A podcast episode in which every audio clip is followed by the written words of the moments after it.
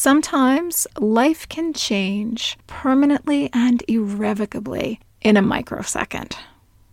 Imagine that you're 11 years old, walking home from school with a group of friends, and you are hit by a car. You sustain injuries to every part of your body, and it's deemed likely that you won't survive. When you come out of it, you are paralyzed from the neck down and fully dependent on a ventilator. Do you imagine that you have what it takes to start moving forward and building your life again?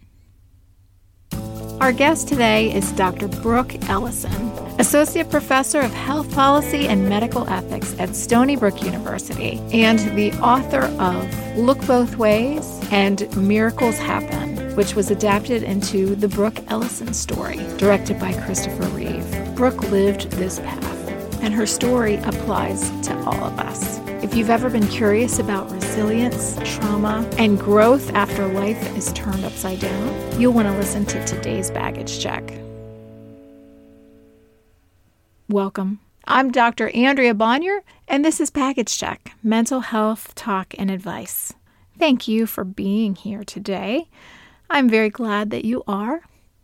I must remind you that Baggage Check is not a show about luggage or travel. Incidentally, it is also not a show about why nobody seems to cover textbooks with brown grocery bags anymore.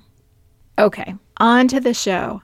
Today, I have got a great conversation for you. I have as a guest Dr. Brooke Ellison, who serves on the faculty of Stony Brook University, who graduated magna cum laude from Harvard University with a degree in cognitive neuroscience. She got her master's in public policy from the Harvard Kennedy School of Government and her PhD in sociology from Stony Brook University, where she teaches today. Her most recent book, Look Both Ways, details a defining moment of her life, which is the day when she was 11 years old and was hit by a car, and her path since. Brooke became a quadriplegic. Her story resonated with me so much. And I don't even know where to begin in telling you the things we covered because I know it's going to resonate with you as well.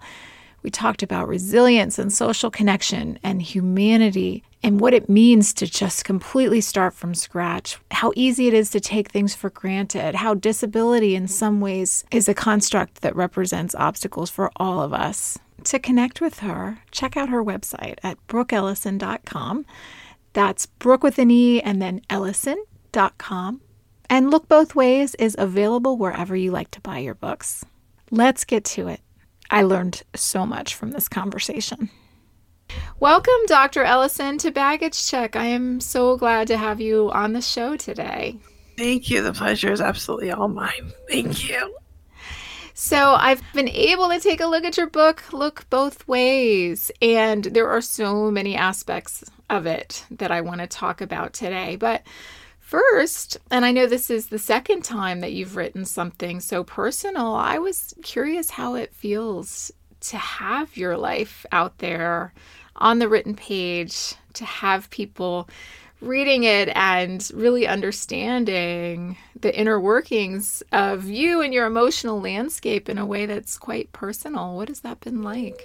Oh, well, thank you. Thank you for acknowledging that. Um, I don't know if I would have been able to be as transparent and as open uh, in Look Both Ways had I not had a number of years of kind of exposure of my life and uh, people kind of uh, inquiring about aspects of who I am. I, yeah, as you mentioned, Look Both Ways is a very personal book. I talk about things that I don't think I would have had the. I, actually, I found surprising that I had the capacity to talk about and the uh, almost self resolve to talk about. But um, my life over the course of the past 30 years, but particularly the, the past 20 years since I graduated college, um, has been, yeah, I guess, peered into, right? My life has really been on display for many people. So the, the first iteration of that was uh,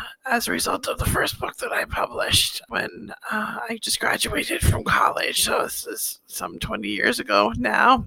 And at that point in my life, there was I was graduating from Harvard, and um, my graduation generated quite a bit of attention and interest and shortly after that, I was asked to write a book about my family's experience so from the time of my accident way back in 1990 until when I graduated from, from Harvard 10 years later. So my family kind of put our heads together and wrote a chronology, almost like a, a diary of lived experience from the time of my accident until until 10 years later about you know experiences we had undergone and you know, just kind of relationships that came into our lives that helped us through some really difficult years, um, that book ultimately got made into a movie uh, directed and produced by Christopher Reeve. Um, I remember that turn of events quite, quite vividly when he called my house and, and oh asked oh if I wouldn't mind if, if he told my story in the form of a movie. And of course, how do you say no to a to a question like that. I mean, I was just totally gobsmacked when he called. I, just, I remember it so vividly. It was shortly after I had graduated in the summer of, tw- of 2000.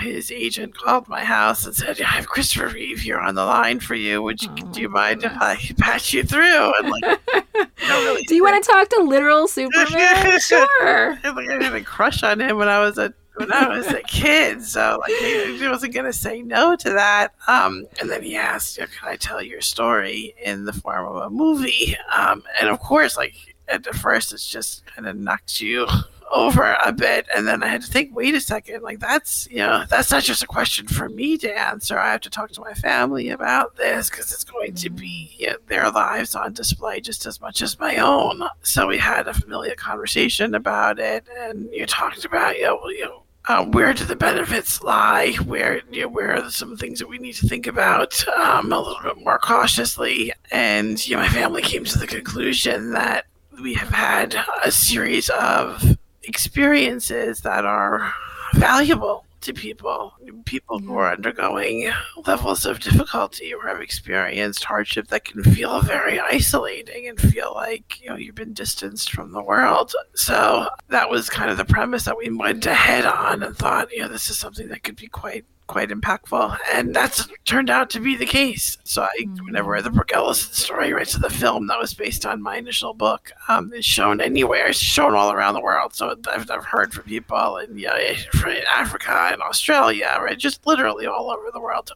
People share their lives with me. They, they tell me about their experiences and, and different struggles that they've had and, and how they feel like parts of our story gives them either a sense of purpose or a new perspective on their lives and i think that's really that's been quite quite powerful for me. So when it came time and you know, in the years since then you know, i do a lot of talking about my life. Um, I, I give speeches and presentations and a lot of writing introspective writing so when it came time that I decided to write "Look Both Ways," which was just um, several years ago, actually right right after my 40th birthday, um, I, I said uh, this was a time in my life when I was experiencing a lot of health challenges. Um, I had become very sick with a pressure wound that needed to be treated for quite some time, and my you know my life was in question. Right, the um, you know, my ability to survive what I was experiencing was in question. I said, I had known that for a while that I wanted to write another book after my first book was published. And then this opportunity came around, and I said, You need to write from the heart. You need to, you've had exper- important experiences that people can learn something from. And it's not just those experiences, but the lessons that have been born out of those experiences. And you need to be thoughtful about this. So I kind of squirreled myself away, locked myself away in my bedroom, and that summer just wrote and wrote and wrote and forced myself to be as self probing as I could possibly be and talk about things that I did that I was kind of afraid and felt very vulnerable talking about, um, whether it's love and what that means to me or what that means to people with disabilities, my role in my family as kind of the, the person with the disability and, and how I understood that role to be different than I understand it now. Mm-hmm. And you're just challenging parts of how people perceive me and perceive disability that I think was different from how I had often talked about my life. You know, often talked about my life in terms of triumph and resilience and strength and hope, and which are all very important. And you know, whenever I talk about disability, those are the kinds of ideas that I want to encapsulated in. But at the mm-hmm. same time, like I couldn't talk about those things without also talking about the vulnerabilities that you know, yeah. I've had to come to terms with. And when I talk about look both ways, you know, I'm not just kind of, I guess, acknowledging the, um, you know, the being hit by a car aspect of my life, right? Kind of the admonition to you have to look both ways before crossing the street, but actually looking at, at all parts of your life. And in order to have a full understanding of who you are and where you are in the world and how you've gotten to where you are, you need to have uh, you need to look in all directions and and see all mm-hmm. sides of it. Yeah. And it seems like it's a never ending path, right? It's not like, okay, so I, I wrote these memoirs, I was able to tell my story, and then everything was wrapped up and forevermore. it was how, you know, I'm struck by the fact that when you decided to write Look Both Ways, it sounds like, you know, you were in the midst of another challenge. And I'm sure that the ongoing challenges continue in such a way as they do for all of us, but especially too for you, some of the physical challenges that still stem from that accident. And that's not something that you ever are able to rid yourself of. For for listeners that aren't familiar with your story, how would you describe your story to them? Sure, sure. But you're absolutely right. Right. So my life is uh, an uh, ever evolving kind of experience, like all all of our lives are. But um, mine has been uh, very characterized by extreme experiences. Actually, one of the most extreme happened after I, I finished writing. Look both ways. Unbeknownst to me, actually had thought about possibly putting in an epilogue or you know, some kind of addendum to the book to capture some of the experiences I've had since then, but I thought we'll leave this and this and then and then maybe save that for another book. We'll see. Um, mm-hmm. But oh gosh, so I guess my story, to whoever degree, our lives, our stories. Um, the story that has characterized my life mostly uh, started about 33 years ago now. Um, I was 11 years old and uh, I grew growing up here on Long Island and you're living a very typical suburban childhood, doing extracurricular activities like dancing and soccer and all these ways that I characterized my life and understood my life, and it's kind of what made sense to me uh, growing up here with my older sister and my younger brother. Uh, I was mm-hmm. walking home from my very first day of junior high school, right? So I just migrated from elementary school to junior high school, and um, in so doing, I had to cross a fairly major highway on Long Island. And in the process, I was hit by a car. So it was an accident that was severely devastating, just you know, completely catastrophic, and uh, my ability to survive it was very much in question. Uh, so I damaged into all parts of my body, cracked my skull open, uh, bit, bit. When I landed on the pavement, I bit off about a third of my tongue. I, I broke or damaged all of my limbs. I was in cardiac and respiratory arrest when uh, emergency respondents uh, responders got to the scene of the accident, and I was taken to the nearest hospital, which fortunately was only you know, several hundred feet from the scene of my accident, and it was highly questionable as to whether or not I was going to survive. As a matter of fact, so it was actually much more likely that I wouldn't survive my accident as opposed to to survive it. Uh, so my parents were told to expect the worst, um, and then if I were to survive, that I would probably be severely cognitively impaired. Fortunately, neither of those two outcomes came to pass.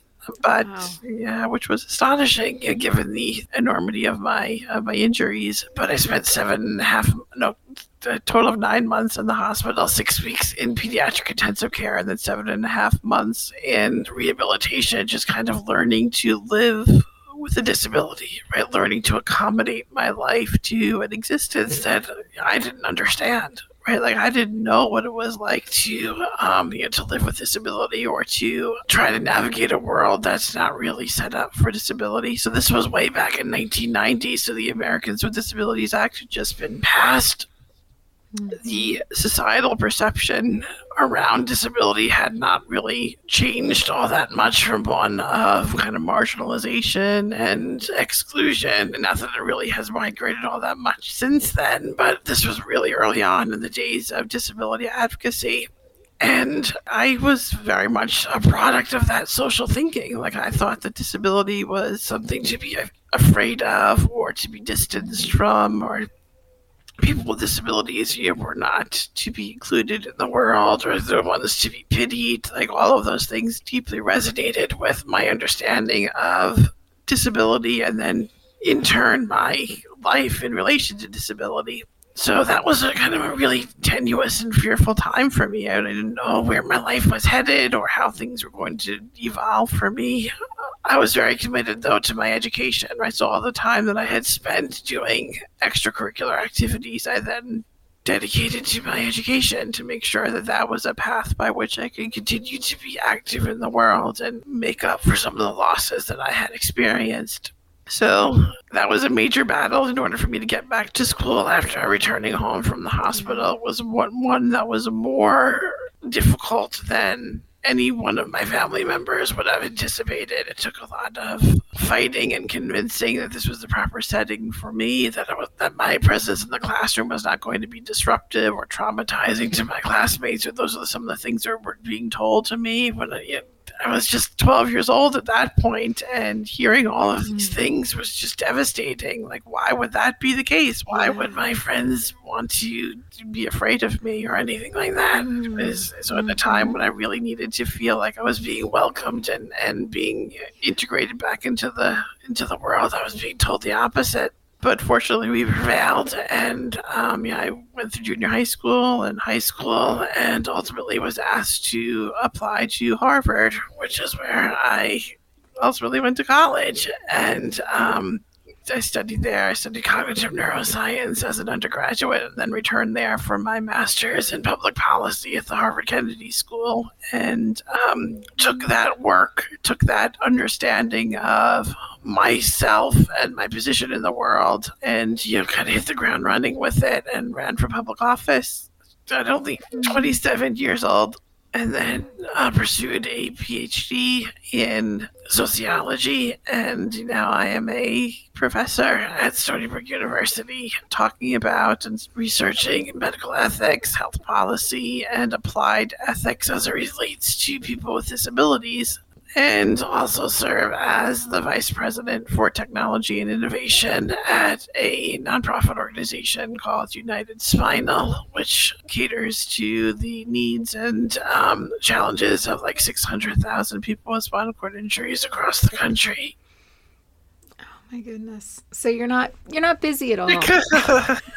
uh, I mean, the word remarkable doesn't begin to describe what it must have been the trajectory from those months in the hospital to actually imagining how much you were ultimately able to thrive. I'm struck by that notion of how jarring emotionally so many aspects of this, of course, must have been, but the idea that maybe your friends and your peers might find your actual presence in the classroom to be scary or traumatic and as you said you know you were a product of that culture as well mm-hmm. i'm guessing it has to do with sort of the the way that folks with disabilities are made to feel like others mm-hmm. right exactly. like you went from a pretty typical kid with peers and friends and everything and all these activities to being a 12 year old who just by existing was told, well, maybe your existence is a disruption. Right.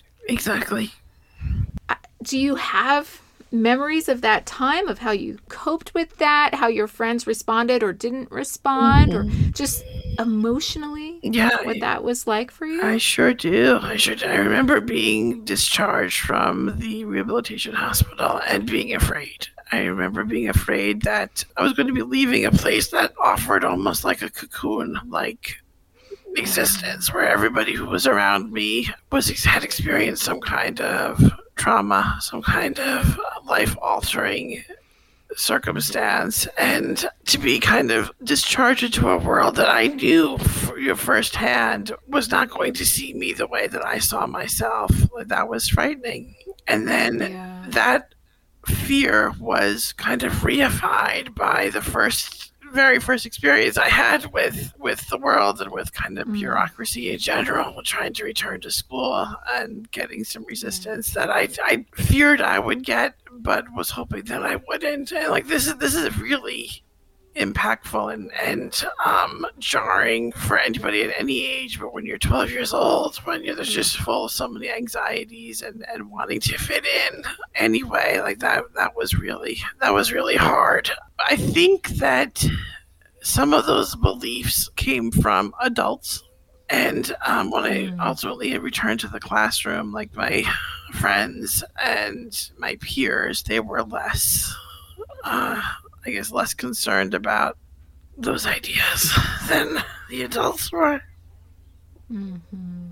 But it was difficult, and unfortunately, some of my friends uh, had come to visit me when I was in the hospital. They came to see me. Not everybody felt com- comfortable doing that, but a number of them did. There was a lot of community support for me and you know, a lot of being kept up to date as to what my progress was. In order for me to even get home, there was a tremendous community outpouring of your support and love and uh, resources. Right, so the well, we had to make a lot of modifications to my home, renovations to my home. That was a completely community driven process, right? So just friends of our family did all the the reconstruction, right? The day that actually we have videos here in my house you know, like uh, VHS recordings uh, the day that my family broke ground and the renovations that that needed to be done, and like my neighbors were all pitching in and like helping to dig the ditch or whatever, whatever they were doing, right? So it was just like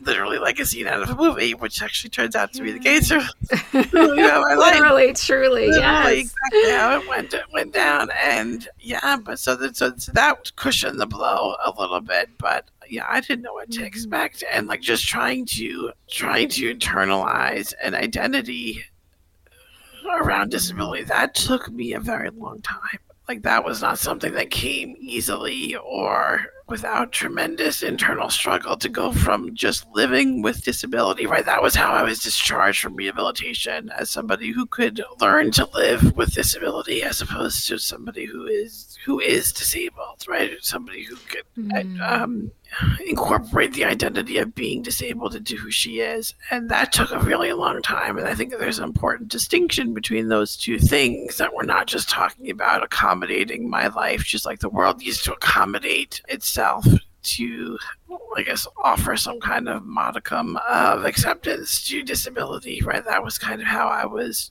taught to understand my life in rehabilitation. But to change that to feeling proud of who I am and to know that disability is not how it has always been contextualized or described as some source of weakness or uh, a population that is not worthy of our respect or inclusion. I view disability very differently now, and I understand disability to be kind of the culmination of humanity and resilience at its at its apex right? You you need to mm-hmm. be strong in ways that i think life doesn't always understand strength. You need to be resilient in ways that life doesn't always value resilience and be hopeful in ways that life doesn't always value hope and problem solve on a daily basis because the world is just not designed for the needs that you have. Be creative in how you approach the problems that you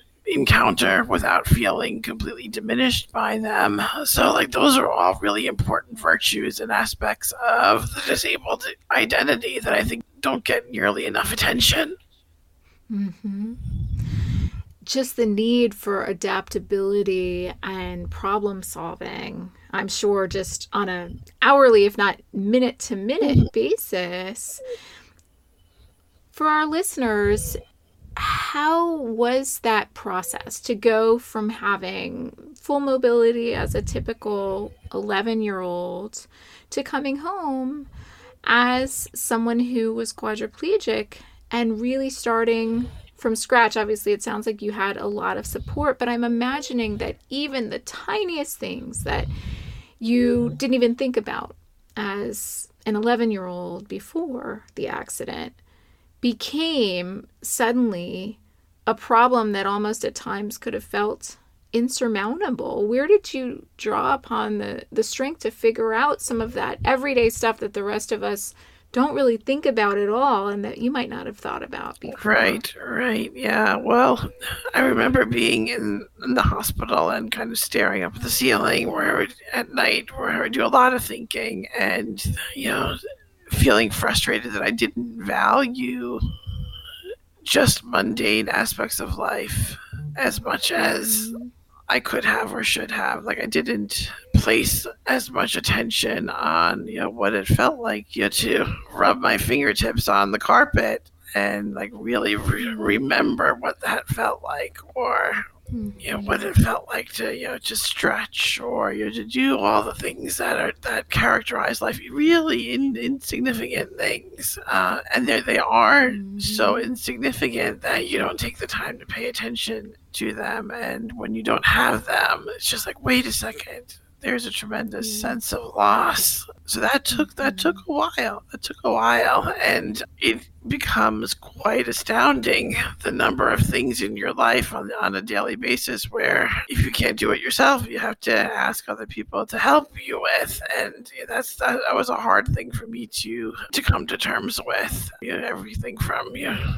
deep as you know, impersonal um, aspects of daily life and, and care to you just getting a drink of water, right? You have to learn, and I, I go into some depth uh, about this and, and look both ways about your need to be patient in ways that you know you couldn't have ever imagined having to be patient like waiting even for your next bite of food or waiting for your next breath to come right? Like all of these things are really really hard. And it could it could seem completely overwhelming, right? It, it could it, when when talked about in this way, I can understand how it would seem completely overwhelming.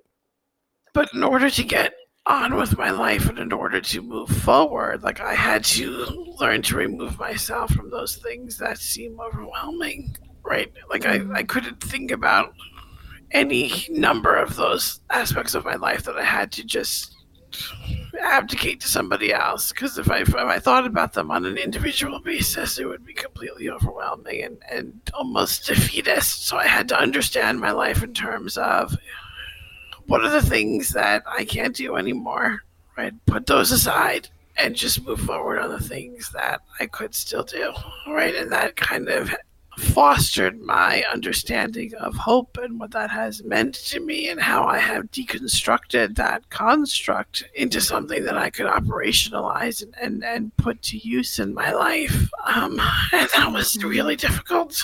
That took that took a bit of time, but I think up until that point, I tried to return to my life as I had known it as much as I as I could without thinking about what I had lost and just focusing on the things that I still had. Whether that was you know, playing with my brother, you know, watching my brother, um, you know, play basketball, or doing crossword puzzles with him, um, you know, spending time with friends, going to movie to the movies with friends, or going to the mall, the mall back in the time when you know, malls were something to do. Yes. Um, so I tried to integrate as much of my life as I had known it into my into my new existence, right? Not thinking that my life was totally different, but still had vestiges of what it had been. Mm-hmm. Yeah, that idea of breaking it down uh, sounds important. The small types of things rather than, okay, here's the big picture and here's all the stuff that can be totally overwhelming. I mean, your life changed so qualitatively and quantitatively in an instant, but I love that idea of going smaller mm-hmm. and saying, you know what? I can do a crossword puzzle with my brother mm-hmm. and maybe, you know, tell him he's wrong on this answer and tell him to change it and that kind of thing. And, and that interpersonal connection seems so important too. And I know that one of the themes really that you return to a lot in Look Both Ways is the notion that some of your struggles, though some listeners might feel like they're so qualitatively different than their struggles, but some of them might just be a matter of degree, mm-hmm. right? Exactly. That those same things that you talked about, the need for being able to problem solve, the need for looking at reality and being able, one small step at a time, to overcome a barrier, the need to be understood by other people for who you actually are. Mm-hmm these are fundamentally human struggles that apply across the board. And I think it, it really speaks to the notion that some of the triumphs that you've had really can apply to other people. Mm-hmm. Who are facing obstacles that don't seem nearly as devastating, but nonetheless require some of the same the same types of psychological the psychological characteristics to keep going.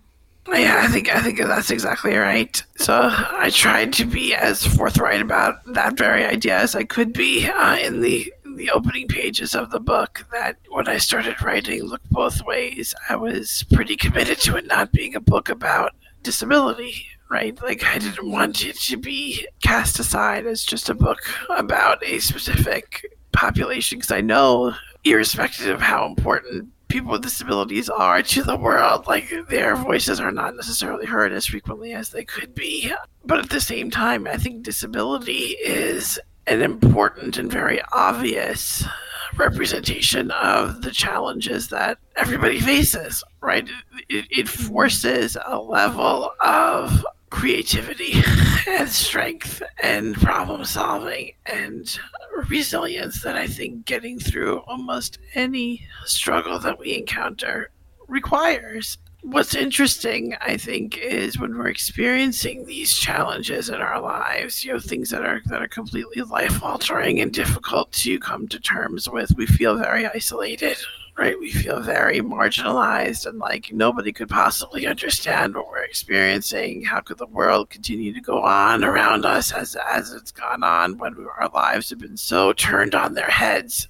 That was certainly how I felt at the time of my accident. But what's interesting is that the challenges that we face are really like one of the only universals that humanity faces, and we're all going to experience some level of hardship or difficulty that seems like it's going to be too difficult to bear, or it's going to be so life altering that that our lives thereafter are going to seem, you know, unrecognizable or not at all relevant to how we had typically understood the world. But we can find a path forward, right? Like mm-hmm. disability you have when you experience a disability or like a, an accident or an injury like my own, you know, it's either you find a way forward or you know, you wither and cease to exist. And like that was not an option that I was going to be satisfied for my life. So, um, you know, in talking to people about look both ways or about my life over the years, you know, it's very often people who've experienced things that are wildly different from you know, being hit by a car and, and being left with quadriplegia. But the kinds of struggles are very much the same. The kinds of internal challenges and and trying to understand a new identity are very much the same. And the kinds, I think, skills and toolkits that you need to rely on in order to get to move forward are are just identical. And like that's really mm-hmm. been exciting. And I, I think there's a sense of commonality in that struggle and in that humanity that I feel very fortunate to be a part of. And I, th- I don't know if I would have seen that with such clarity and, and with such a profound um, resonance had I not had the injury that I had. Like I don't I don't know if I would be you know, out here talking about an ability to overcome difficulty and, and to deal with challenge and how to be resilient and how to be hopeful were it not for the struggle that I faced, right? I think that's a really important aspect of resilience and hope that is very difficult to understand absent of the challenges that we face, right? They're not constructs that just kind of present themselves out of nowhere, but are very much often the outcome of the struggles that we undergo. And I feel very fortunate as a result that I've had these on uh, these new insights on how life can be lived. Mm-hmm. I'm sure there are people listening that say, "Oh, but she's got something I don't." right? For for her to be able to summon that level of hope, that level of resilience, that level of motivation, energy, perseverance. There are people who might truly be saying to themselves, There's no way that I've got that or even a part of that, right? I mean, your story, there's no doubt it's so remarkable that, and clearly what you have achieved, even had you not had the challenges that you, you know, many, many, many people would be looking up to, you know, I, uh, you know, mm-hmm. Yale graduate, so Harvard, eh, you know, I'm kidding, I'm kidding. But what would you say to folks who say, oh, no, no, no, there's just something so rare and unique about the way that you were able to find hope. You know, you're made of stuff that is just so phenomenally, extremely different than what I've got. That, you know, here I am facing a challenge that is 2% of what you face. And I just feel like I don't have it in me. I can't see the hope and I'm so fascinated by hope. My dissertation was in part on hope and I and I love this construct and you obviously summoned it from such a dark place you found that light and that light really did amazing things. So what would you say to somebody who says, "Well, you have something that I I don't. I don't think that I could follow this example that I don't think that I could summon light mm-hmm. in the darkness. Oh, well, thank you for saying that. Number one, thank you for recognizing that. I do. I appreciate that very much. Um, I would say that that would be the exact same thing. I would say to somebody you know, 33 years ago, if somebody had told me that you know I was going to experience a, you know, a devastating accident that would leave me um, you know, quadriplegic you know, on a ventilator, um, I would say those very same things. Yeah, I don't have the wherewithal I don't have the strength or um, the self confidence or whatever it takes the grit in order to to move forward with that. I, I, I think that is often how we view challenge in our lives. It's going to seem insurmountable, but we can know, we can find a way forward. And that's not to say that everybody does, right? We all know that there are some people who who don't or can't or feel like there's the struggles in life are, are too much to bear. And of course you know I, I understand that but i also believe very strongly that there is a path forward right? Like i, I never would have imagined living as much of my life from the vantage point of a wheelchair right?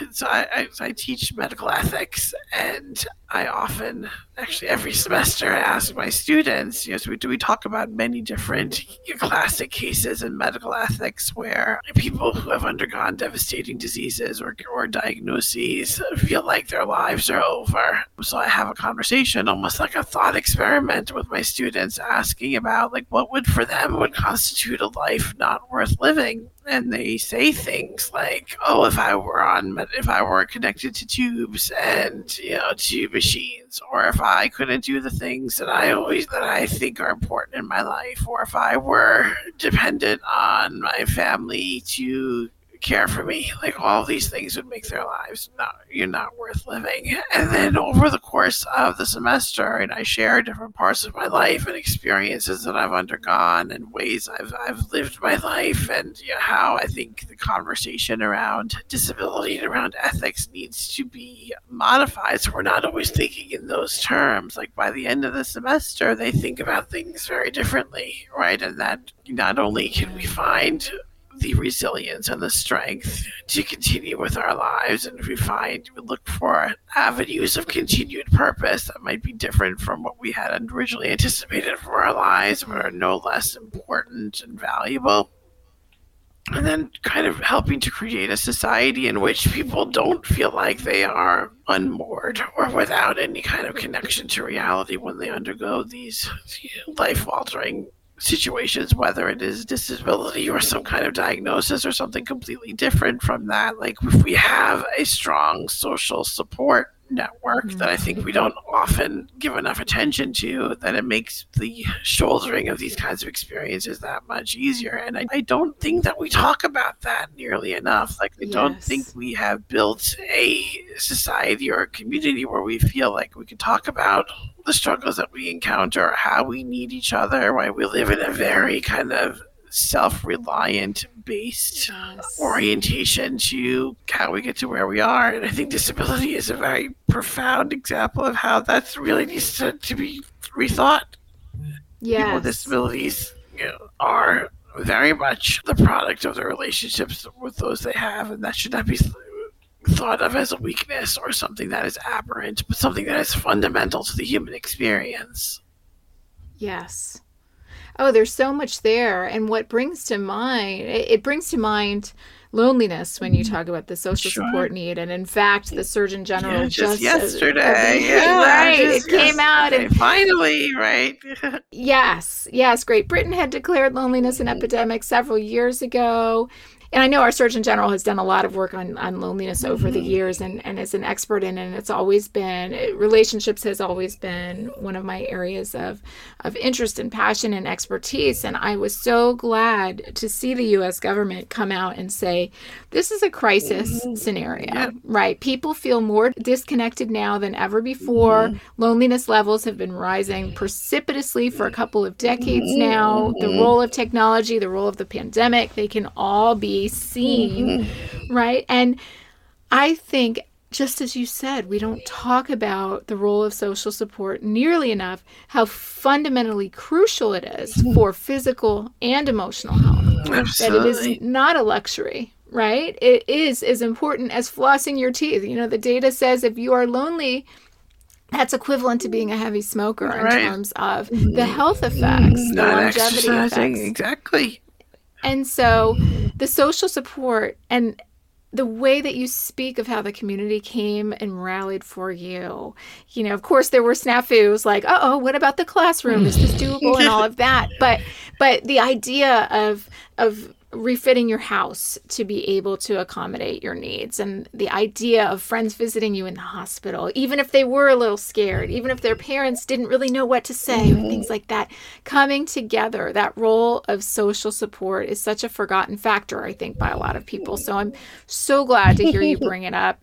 The other thing that really struck me in listening is just how much we are bad at predicting how something would affect us. And I mm-hmm. know that the happiness research talks about that in the opposite way, right? What we think would make us happy. Right turns out exactly. to not really be the case. And what you, you know, what you're speaking of is like, okay, I would have assumed that this would be so fundamentally unmooring for me too. You know, when I was 10 or 11 years old, I would have assumed I couldn't persevere. I couldn't I couldn't be able to overcome such a scenario. Mm-hmm. And in fact, obviously that was incredibly wrong. And I I love what you're pointing out to our listeners that many of us might be saying, "Oh, well, I just don't have something in me or if this happened, I would just not be able to find find a way. And I, I work with a lot of people suffering from grief and loss, and I think they have a very sure, similar experience. Sure. They say, I could have never imagined that I could start to move through a loss this devastating, and yet I am. I'm not getting over it, I'm not moving on, but I am moving through it. I am mm-hmm. carrying it with me. I am incorporating it into my life. I am growing bigger around it. And had somebody asked me two years ago if I'd be able to cope with such a loss, I would have said, no chance. Where would I even begin? Mm-hmm. But I am putting one hour, right. one hour at a time as my agenda, and I'm able to just hour by hour do the next thing that I need to do. Exactly. And you have to, you have to understand it in that really kind of step by step way where it doesn't happen overnight, right?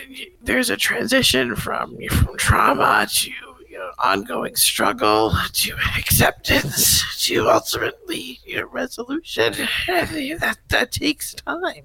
It doesn't happen right away, and it, there is grief that comes along with experiencing loss, but that grief is not indefinite, right? Mm-hmm. And um, that was something that was really important for me to understand. And even to this day, right, I, I, you know, I still there are days where I grieve what I have lost or hmm. what I, you know, things that I would like to be doing that I can't do. And that's just part of humanity. That's part of, of living life, right? We all do that. But I think also right, we tend to have visions for our lives about what they ought to be or how they, they, they would have been. And I do this, I don't, I don't know if there's any day in my life where I don't think about oh what would have been you know if i didn't cross the street if i didn't cross nichols road that day what would my life had been like? As if that is any more real or any truer a life than the life that i live right now or any more valuable a life than the life i live right now. And i think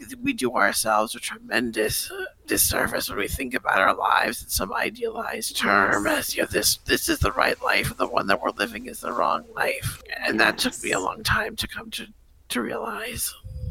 Mhm yeah like i always tell my clients when they're sort of ruminating on these alternate paths it's like you know history doesn't have a control group right right? Exactly. like had you had you not crossed the the street that day yeah, there's still counterfactual yeah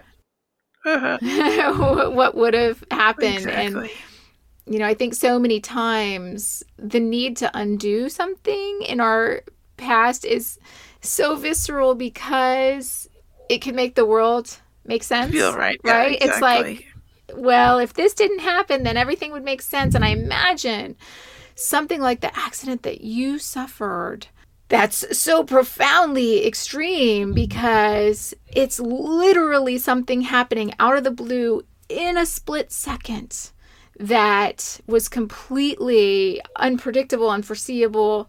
And I think that's so fundamentally scary for people. We would we would rather make sense of the world and say, well, if I hadn't done this, then everything would have been okay. Or a lot of times what I see is it's easier to blame ourselves or blame other people because then that would make it make sense. Yes, exactly. You know, did, You're did you ever yeah, did you ever experience any of that in terms of sort of the self-blaming aspect or the over focusing on the blame in some other way of maybe that makes the world feel more predictable and the world makes more sense if I, you know, if only I hadn't made this decision of doing this, then the world can make sense again. How- how did that Absolutely. Every, probably every day of my life for maybe 25 years after my accident. Mm. This was the pivotal event. This was the aberration. This was the, the inflection point at which my life went wildly awry. And as you said, right, that, that makes it manageable, right? That makes it Mhm. easier to try to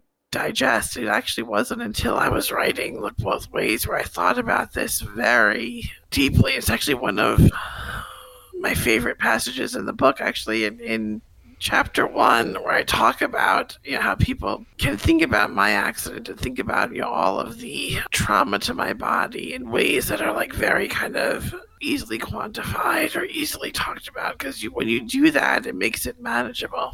Right, it, it can help you distance your own self from somebody else's experience, right? Like, oh, and I talk about this in the book, right? That there's some likelihood of being hit by a car, but uh, you know, in, in this particular instance and in this specific orientation and exactly this way, the odds are even are, are much you know much more remote, right? So it gives it makes it easier for people to make to distance themselves from these things that that we fear, and I think the same thing holds for when we view our lives in terms of these seminal moments that throw things off course, right? Because it makes it easier to, to to view challenges in our lives as unlikely or purely discrete or isolated in nature when that's just not the way life is, right? It's full of challenges. It's uh, there each day creates some kind of set of experiences that if that those events didn't happen, your life would have gotten some other course. But to think about all the infinite possibilities that our lives could take would just be overwhelming. So there's not always just one specific instance or some,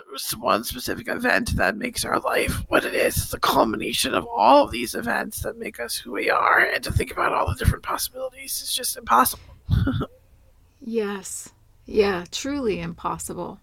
So, this is a strange full circle moment as I feel it because listeners know uh, a couple of months ago we had an interview with Dr. Maryann Gray. the founder of the Hyacinth Fellowship, who unfortunately has recently passed away since our interview. Um, and the Hyacinth Fellowship was a supportive community, is a supportive community for those who have unintentionally caused harm. And it strikes me that Dr. Gray's tragedy of, of her life as a young adult was that she was driving and a child ran in front of her car and she hit and killed that child. And we had such a moving conversation about being on the other side of that, about the shame and the guilt and the trauma sure.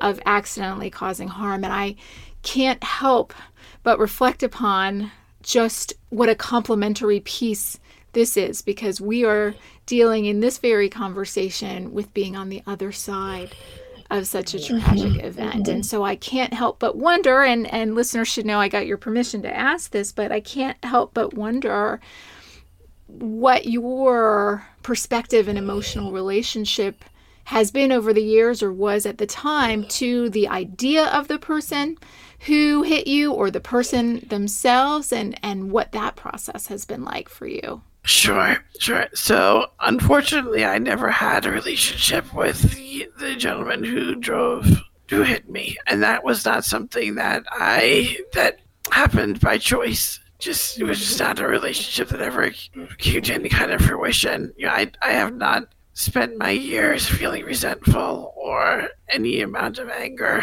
towards him. Um, it was my instance just an accident and he didn't see me i didn't see him. But i think even if that weren't the case even if there was something more nefarious at play like i could not have moved on with my life. I don't know if i could be where i am today if i harbored resentment or anger. Mm-hmm. um you know that's kind of placing the the onus of life's events on just a person, right? On, on something that seems tangible when, you know, the kinds of things that happen in our lives are a lot less tangible than that, right? It's often a lot more mm-hmm. circumstantial than that. But I'm sure he, the enormity of the circumstances affected him profoundly, just as they they affected the. You know, so I was walking home with about 12 other friends and you know i was the only one who was injured and i know that they experienced things you know deeply emotionally and, and uh, suffered um, you know with a lot of trauma uh, after experiencing that even members of my family who were not yeah. you know, directly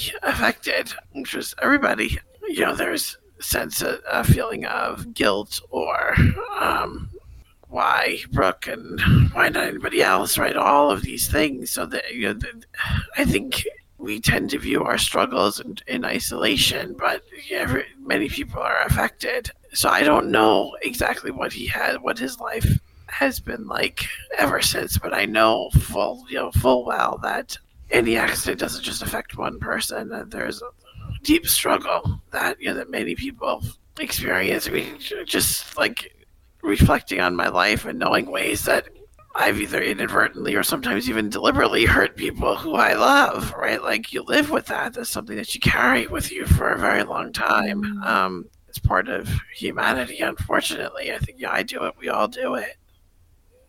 Yeah. And that speaks so much to just the ripple effects of any event like this and who we tend to focus on as a culture, and then we don't necessarily see the other layers. And I think that's one of the lovely things about the ways that you've told your story is that you take the other layers into account and you, you know, think, hey, what would my family think about this being part of their story and how can I be respectful there and also understand their perspective and, and what they went through. Because I think so many times our society is set up to say, okay, well, here's the hero of the story and here's yeah, the villain exactly. of the story. That's and these easy. people had nothing to do with it at all. and it's like, in reality, it's always that interaction, it's always that different perspective. Yeah you have no doubt, you know, in sharing your story, just given so many people the strength to think about their own challenges. And I think that's what you see over you. time as people come to you and you share your story. I know that so much of what we've talked about today is how these lessons can apply to anyone, but I want to end on specifically thinking about how all of us can be better advocates for those with Sure. disability. And as the numbers of folks affected by disability are continuing to grow, as the stigma still in some ways people aren't even aware of the implicit biases that they mm-hmm. have, the ways that our society and our structures are set up to be completely not only discriminatory but sort of creating a system where we view people as others, mm-hmm. right? What can the average person listening do in their daily lives to be part of the support, part of the help, part of the moving forward for folks who are living with disabilities and not be part of the problem? Mm-hmm. Right, right. I think that's a really important question. And that's what much of my life is built around right now. So I think we have often thought of disability and this is kind of based in the medical model of disability, or we understand disability to be a diagnosis, right, or something that is medically driven or some kind of medical or physical failure. Um, I understand disability to be very different from that. I understand it to be a sociocultural construct that takes into consideration aspects of public policy that we enact or fail to enact social supports that we put into place or don't, uh, the kinds of technology that we innovate, the kinds of environments that we build, right? All of these aspects of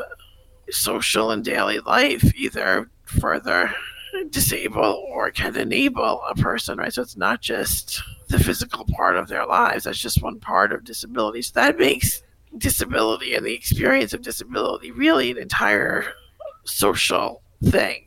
It's actually just earlier today, at nine o'clock today, I taught my last class for the semester in a class uh, that's called uh, Inclusion and Innovation. And it's uh, what's called a VIP class or a vertically integrated project class. So you take a team of students and work with them almost throughout their entire academic career. So these are students I've been working with for three years, or just a whole bunch of them who are graduating. So it's a bit of a melancholy uh, day today, um, you know, wishing them farewell. But so all of these students are interested in basically like you know how to make their future work as either engineers or policymakers or physicians more inclusive of the lives of people with disabilities. And none of them has a disability, at least as far as they have disclosed to me. And they became so deeply immersed in this issue and came to understand the lives of people with disabilities in such a profound way, in such an important way that it's so inspiring to me. And they they mm-hmm. did work on ensuring accessibility and a new set of standards when it comes to accessibility for people with disabilities. That we're looking at the question from the wrong perspective. That you know, the Americans with Disabilities Act kind of looks at accessibility in terms of mandates and compliance and like what does a business or an employer or um, even a school district need to do in order to provide you know, the basic modicum of accessibility rather than looking at accessibility as an opportunity for everyone for everyone to be included and for everybody to learn from one another. Like that's a really important distinction and they got that right? They understood that and this was not you know intuitive knowledge. This was not something that they even felt a personal connection to you directly. And like that is what i think people should learn about disability is that number one it affects everybody at some point and that there are really important ways you can intervene in somebody's life to make it better to make people feel more included right? So you all have some position in the world right? So you know open a door to somebody not necessarily literally but often you know literally and figuratively right? Give them an opportunity to have a seat at the table and then to get to be a part of a conversation that may have been had with them excluded otherwise right feel like you know getting to know somebody with a disability is within everybody's capacity to do, right? Advocate for change in how we represent people with disabilities, either in media or, you know, what have you. Right, there's like a constant uh, lack of representation of people with disabilities in television and movies, and um, you know, even to this day, we speak disparagingly of people with disabilities, even in you know in movies and in television shows. Like all of this, uh, to, to see all of that change is going to require more than the advocacy of just people with disabilities alone. It's going to require allyship from everybody, and everybody has a role to play in that. And we should never minimize the role that we play in that conversation and the ability to help change that narrative. When we do, we kind of just transfer the, the responsibility over to somebody else, and that may not ever happen. You know, somebody else might not take up the charge. So um, we all have a role to play in making sure that these kinds of biases that society has very much built into the baked into the cake should be taken out. Yeah.